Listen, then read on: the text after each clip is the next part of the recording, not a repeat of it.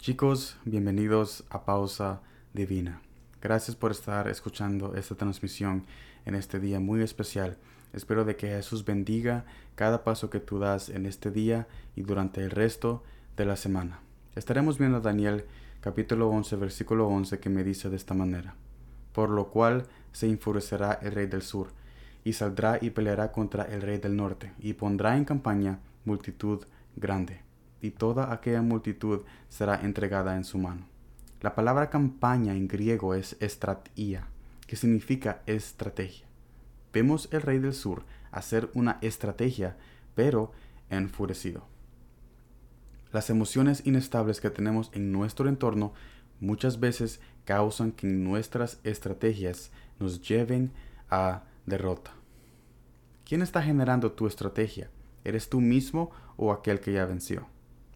Todos tenemos problemas que resolver y andamos buscando la mejor estrategia. Pero por alguna razón nuestras emociones siempre se ponen por delante aunque uno no quiera. Esto me recuerda a una ocasión donde fuimos yo y mi papá a un establecimiento donde venden carros. El vendedor ponía muchas ofertas en la mesa. Para mí parecían muy buenas, pero porque yo estaba emocionado de que iba a conseguir un carro. Pero mi papá negó las ofertas y me confundí. Pero él me dijo que llevarse por las emociones, especialmente en algo que cuesta mucho dinero, no es bueno. Al hacer cuentas, tales ofertas hubieran matado mi capital que generaba en mi trabajo. Iba a terminar peor que cuando no tuve carro. Así que siendo nosotros la fuente de generar estrategias para resolver problemas no es muy confiable. Pero hay alguien que al recibir sus planes y sus estrategias puedes estar seguro que vencerás. Mire lo que dice Isaías capítulo 41, versículo 21 al 23. Alegad por vuestra causa, dice Jehová. Presentad vuestras pruebas, dice el rey de Jacob. Traigan anúncienos lo que ha de venir. Díganos lo que ha pasado desde el principio, y pondremos nuestro corazón en ello. Sepamos también su postrimería, y hacernos entender lo que ha de venir. Dadnos nuevas de lo que ha de ser después, para que sepamos que vosotros sois dioses, o a lo menos haced bien o mal, para que tengamos que contar, y juntamente nos maravillemos. Aquí Jesús está retando a los dioses falsos y me está diciendo a mí de que eres el único Dios que sabe lo que pasó antes del principio, lo que está pasando hoy y lo que pasará después, porque Él lo sabe todo, porque Él sabe exactamente lo que sus hijos y hijas están pasando por esta vida.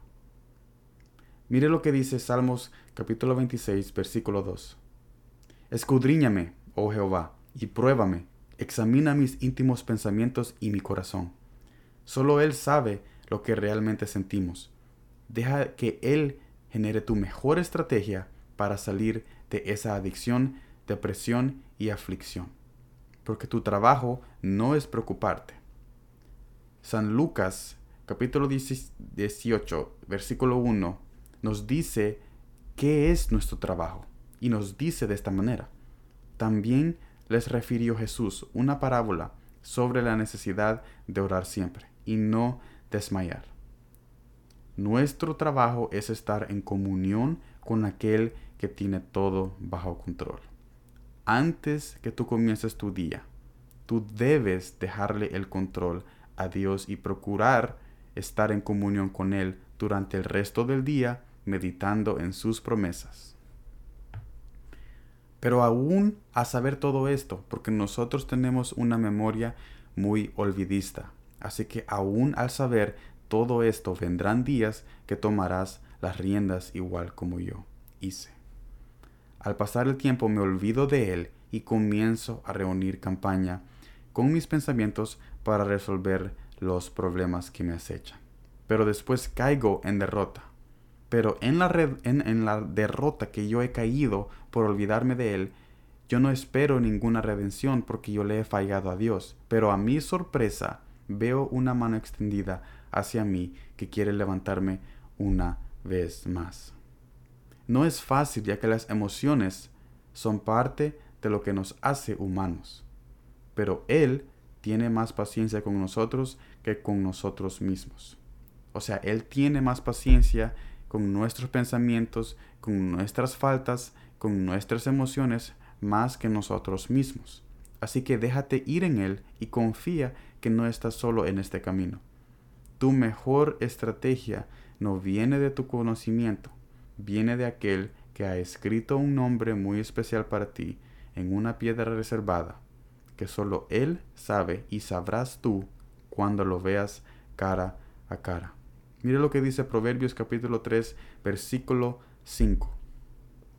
Fíate de Jehová de todo tu corazón y no te apoyes en tu propia prudencia. Yo te invito a que durante el resto de este día y en toda la semana tú te acostumbres a apoyarte a tu Padre Celestial, porque solamente cuando tú te apoyas en Él es cuando tú descansarás y que tu corazón comenzará a disfrutar esa paz que sobrepasa todo entendimiento de que Él es el único que te puede dar esa paz. Así que comienza a apoyarte en Él, comienza a meditar en Él, comienza a decirle a Él, Señor, yo quiero que tú generes la mejor estrategia para yo poder salir de esta adicción, de esta aflicción, para que tú puedas generar esa solución de parte de tu corazón para resolver estos problemas que yo tengo en el matrimonio, en el trabajo y las enfermedades que yo tengo en mi cuerpo,